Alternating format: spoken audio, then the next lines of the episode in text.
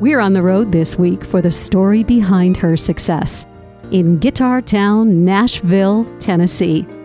Hi, this is Candy O'Terry. I wish I could put you all in my pocket for this trip because the interview you are about to hear took place in the incredible music room of an iconic songwriter and producer where gold records line the walls and there is a gigantic grand piano and guitars there just waiting to be played. In the spotlight, a woman whose hit songs have been played on radio more than 12 million times and counting, with downloads at about 20 million. She wrote Take Me As I Am and Hey Baby, Let's Go to Vegas for Faith Hill and Keeper of the Stars for Tracy Byrd. Award winning number one songs for a small town girl who is self taught and still can't read music. She also knows what it's like to tour with superstars like Reba McEntire and Faith Hill, Terri Clark, Patty Loveless. The list goes on. Her name is Karen Staley, and this is her story. I welcomed Karen to the show, and here we go. Listen in. Did you always know that music was going to be part of your life? I did not. I always loved music. People don't know I'm introverted because I do comedy and stuff, and around people that I'm comfortable with, I can be, you know, just way out there but I was just terrible, terrible stage fright. And then I started out doing sports and stuff and never even thought of, you know, anything else. And then I hurt my back my senior year of high school. And my music teacher at the time was so sweet. She could tell I was just kind of floundering with my time. Yeah. And she gave me her guitar and taught me the chords to Annie song by John Denver. And I never put the song down. But this is a weird thing. And I saw this on Facebook. It says, whatever was the number one song on the day you were 14 will alter your life. And it was Annie's song. I got to go and look that up. That's that unbelievable. so you're at the height of your career, but everybody has to start someplace. Yeah. Did you always know that this is what you would do? I grew up in that perfect time when there was all the singer-songwriters, James Taylor, Linda Ronstadt. Oh, she's and, my idol. Uh, oh man. Oh, and Carly Simon yeah. and Cat Stevens and the Eagles and just all that, you know, the variety of stuff. But I really, even though I grew up in Pennsylvania, West Virginia, I really learned more of the country stuff through them because I kind of had a chip on my shoulder about country. I thought it was, you know, beneath me or something like that. I don't know why. And I remember I was singing Crazy by Linda Ronstadt, and I had this older uh, piano player. He was probably, you know, I was like 18 and he was 60. And he goes, You ought to hear Patsy Cline sing it. And I went, Patsy Cline? How could she sing better than Ronstadt? Who is Patsy Cline? And then he's the one that got me into everybody in know, Tammy Wynette and George Jones. Oh, yeah. I'm like, Oh my God, where have I been all my life? Paint me a picture of your hometown. Rural.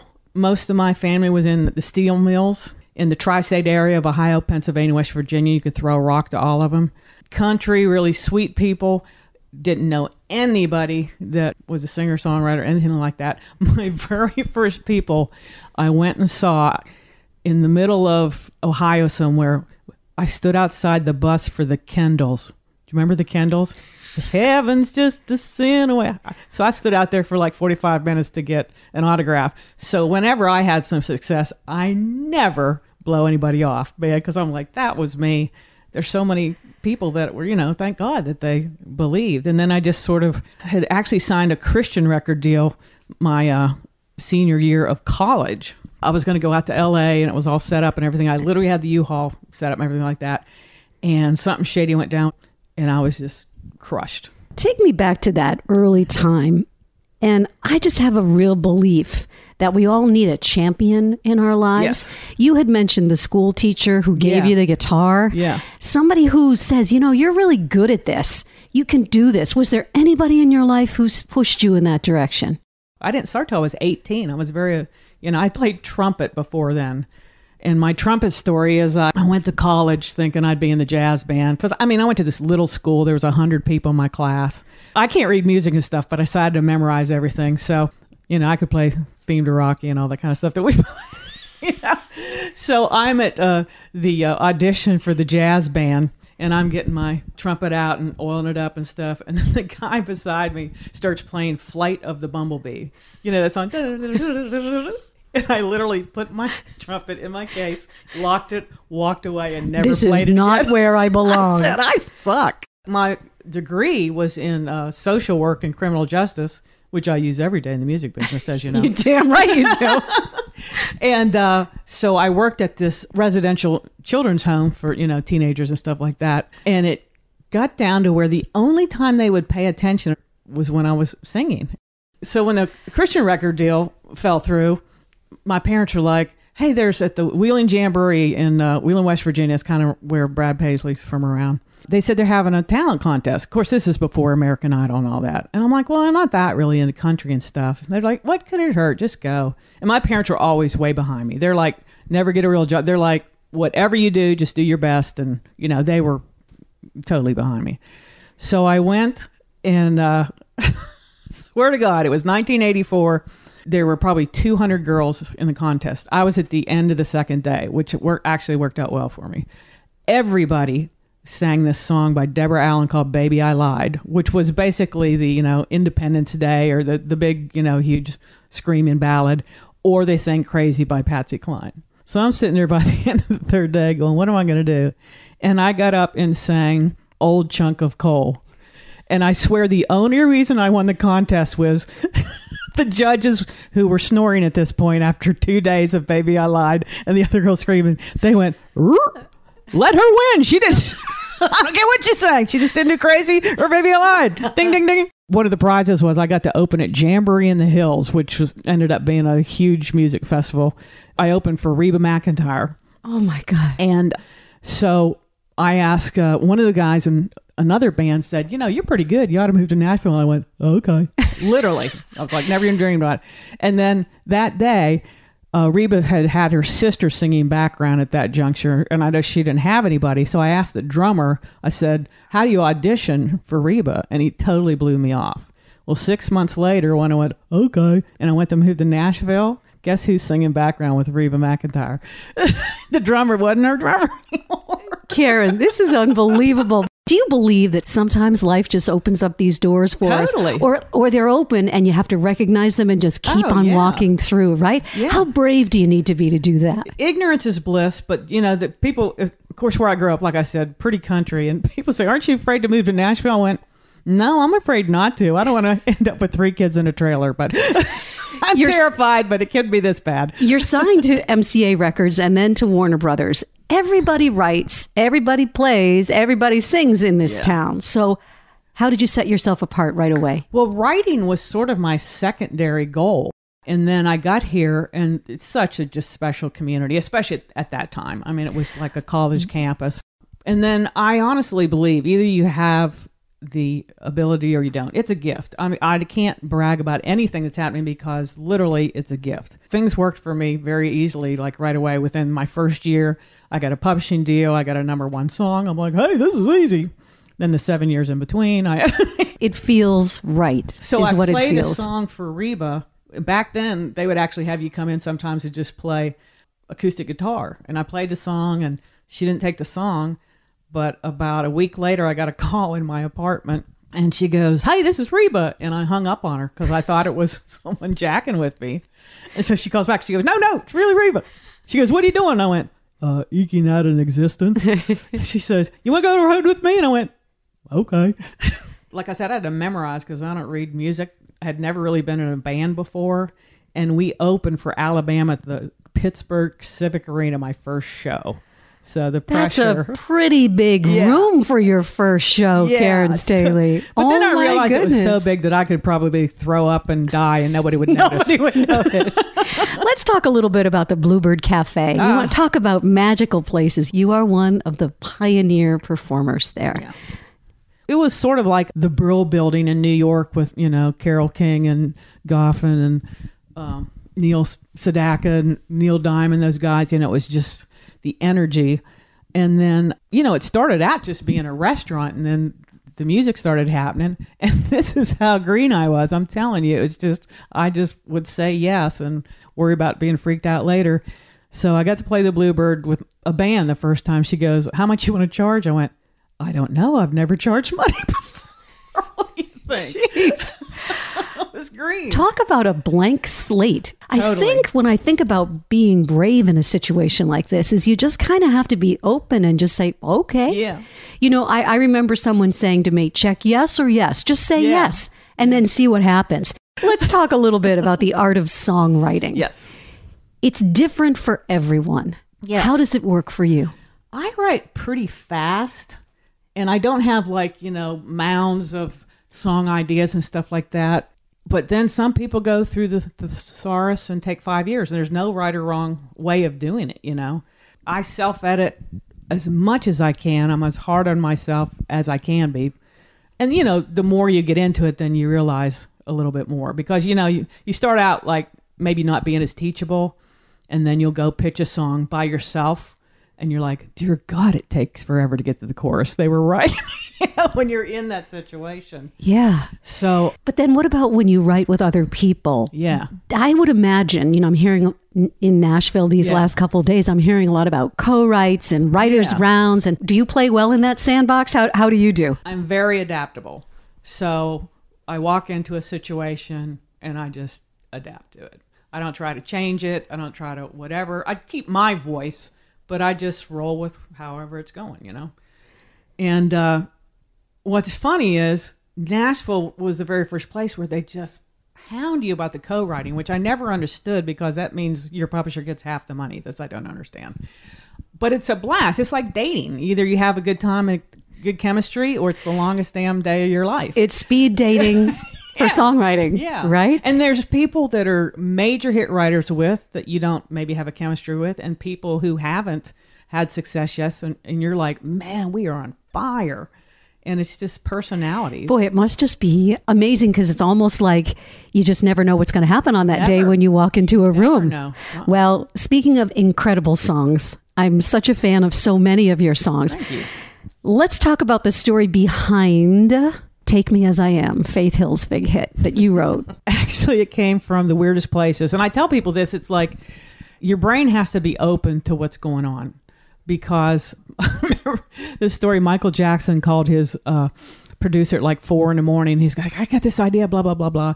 And he's like, Michael, can't you wait till the morning? He goes, No, God will give this idea to Prince. and it's true. I've been in those situations where like you'll want to write it and then somebody writes it like the next week. You're like, it was literally in the atmosphere or something. It's just weird.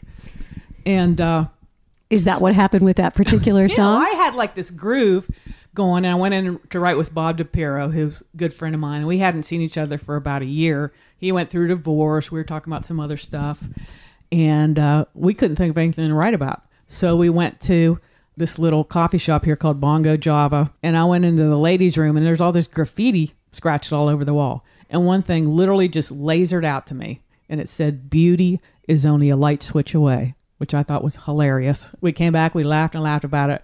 Ironically, the first line of the song is "Baby, don't turn out the lights." So it turned something that funny into something you know that meaningful. wow. And you- and sometimes you just need that one phrase and Yeah. you're, you're off to the and, races. yeah, we wrote it in like forty-five minutes or something like that. She had another hit with one of your songs called Baby Let's Go to Vegas. My favorite line, Bet on Love and Let It Ride. Hey, there you go. Tell me about that He song. knows my lyrics, isn't that sweet? Yes, I do. that was written as a total just kind of joke. This friend of mine had this terrible Elvis impression. He's always going, "Hey baby, why don't we get Lisa Marie get injected? Let's go to Vegas. Come on, baby, come on." And so I came home, and it actually, uh, props to my friend Jim Photoglo uh, and Vince Melamed. I started playing "Fishing in the Dark." You know that song from the Dirt Band, and so somehow I morphed it into whatever I did with uh, "Hey Baby, Let's Go to Vegas." I wrote that song in forty-five minutes, and I just thought it was a joke. And I played it for my publisher. He goes, "You know, it's kind of cool." And then we played it for Faith, and then What did she say? she cut it. She really liked it. And then we were on the road with Alan Jackson at the time, opening for him.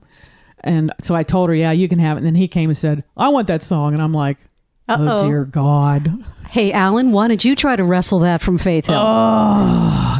so, but I actually did. I mean, it became a single because I basically told her I'd kill her. Because what people don't understand is you have the uh, ability to give a license to the first person who records it. But once it's out on the airwaves or whatever, anybody can do it. they have to pay you theoretically, but if they do it as a polka, you have no control over this. So I told her, I said, you have to put this out because when your album comes out, somebody's going to cut it and it's going to go to 40 with an anchor and I'll kill you. so she went with it and she made it the single. So that was pretty cool. And I don't know if Alan was just messing with me to get to her, you know, make Faith. She's not, you're not going to give to Alan, are you? Oh my I'm like 10 million records or Faith, but no. Tracy Byrd, Keeper of the Stars. What's funny is I had hits with all those ab- around the same time within a couple years. And uh, I wrote Let's Go to Vegas by myself. I wrote Take Me As I Am with Bob DiPiero. And then it was a three I write with uh, Dickie Lee, who's an iconic songwriter. Wrote She Thinks I Still Care for George Jones and all these people. And uh, Danny Bear Mayo, who's since passed on to the great publisher in the sky. He was awesome person. So he called me in on this. And I'm like, man, you guys don't need me to, you know, work on this with you. They're like, no, no, we really need your. So thank God they did. And uh, we wrote it, and then we had a specific artist in mind that we wanted to pitch it to. Well, we pitched it to them, and they pitched it right back. So I don't know if they ever heard it or not, or they didn't know it was a hit or whatever. So one person wants to cut it, they wanted to change it, and then we didn't want them to. Well, our publisher was pissed. She's like, "Do you know how hard it is to get a cut? Period. To be picky about it." We're like, "I know, man," but and thank God we were all in solidarity about it. So then this guy Tracy Byrd cuts it. He's no one at the time. He does fantastic. He gets somehow cut from the label. We're like, ah. Then this never happens because once the shiny's off the penny of a song, they usually just leave it in the dust. Then he gets picked up by MCA and they record it again, even better. It goes to number one. It's a song of the year. Nails it. But the funniest all, full circle moment is when I'm with Faith. She was so generous. She did a costume change in the middle of the show, and she says, "Well, since this song's a hit, why don't you go out and sing it?" I'm like, "Okay, wow." So I'd sing it every night. It'd go over great. Well, we're opening for George Strait. The first time I technically meet George Strait, I'm walking off the stage, and he looks at me. He goes, "He goes, congrats, Karen." He goes, "That's a fantastic song. I wish you would have pitched that to me." and I had like blood coming out of my mouth from shutting my because I didn't want to disrespect Tracy Byrds. I was like, we. I wanted to say we wrote it for you. Who's the dumbass that didn't play it for you? It leads me to my next question. Do you know when it's a hit, Karen? Can you feel it when it's coming out of you? it's funny because I have Shakespeare that I think would be, you know, great. It's got dust on it, and then hey baby, let's go to Vegas. Is it? Who knew? Hit, you know. I mean, I'm Yeah. thankful for it, but Of it's course. like, yeah, and it's just, You just never know. yeah. You've toured with Faith Hill, with Reba, with Patty Loveless, with Terri Clark. You're just talking about Alan Jackson. What is that like? You know, people think, oh, that's so glamorous. Touring is hard It is. work. They say, "Oh man, you get paid so much for the hour on stage." I went, "Nope, it's the 23 hours we get paid for being away." And I loved it the first time around, and with even with Faith, I mean, I had it wasn't like it was roughing it. I was the only other girl, so I had my own room. I had, you know, with Reba, she got another bus. I had the stateroom in the other bus. I mean, we stayed at the Ritz. We didn't stay at Motel 6, you know, none of this. But to me, and it was wonderful, you know, playing and everything. And I learned so much because I didn't, like I said, come to Nashville having played bars for 10 years. I was total greenhorn. So I learned a lot. It's a blast. It's like perpetual adolescence. so I understand why people love it on the road. But I'm a homebody and I would kiss the ground every time we got home and uh, just backing and repacking and all that. Everybody else would party all night. And I would get up in the morning and go see the town. So I'm thankful I did that because I actually got to see You've the seen a lot of places we America, right? Yeah. Who shaped you? Who molded you in terms of those women that you loved? Definitely her Bonnie Raitt. Yes. my parents were cool. They had a lot of different music that they listened to. I grew up on a lot of big band stuff. I love the Andrews sisters, the McGuire sisters, Rosemary Clooney, Oh, and then the country people. I did appreciate them, but not as much as I appreciated them later. what's your favorite song of all time? And it doesn't need to be the one you've written. There are two songs, Somewhere Over the Rainbow, that you know so well. Thank you. My personal favorite, the Eva Cassidy version. And then the other one, It's a Wonderful World. And you're getting teary. Why? Why? I'm getting verklempt. Talk amongst yourselves. I like it because it's not sappy. It's deep. To me, those are two gospel songs. In terms of an artist like Faith Hill, or Tracy Byrd Yeah. or any of the other artists who have cut your songs, mm-hmm. when you give your song away mm-hmm. and they breathe life into it and you mm-hmm. hear it, how does that feel? It's interesting. It is. So uh, I've been fortunate that most of the songs that people have recorded mine, they didn't change them that much, which was really nice because you get demo envy because really the, the magic happens to me. This is such a huge body of work, Karen, as we come to the end of our time together. And thank you so much for having me here. What are you most proud of? Keeping my voice and my style. I mean, I try to be an authentic in everything I write. You know, you look around this Yeah. room, it is just wall to wall with gold records and accolades as a singer songwriter, BMI, you Glory to name it. God, not me. Do you feel like a trailblazer? How are you feeling about this body of work? The thing that I have to say with the God thing is, in 30 years of writing, I've never had writer's block. I mean, God gives me something. I think just allowing myself to explore all the different things that I do love. What does success mean to you? It's definitely not the money or fame, neither of which I have anymore. I always tell people, here's the song that bought me the house I can't afford to live in anymore.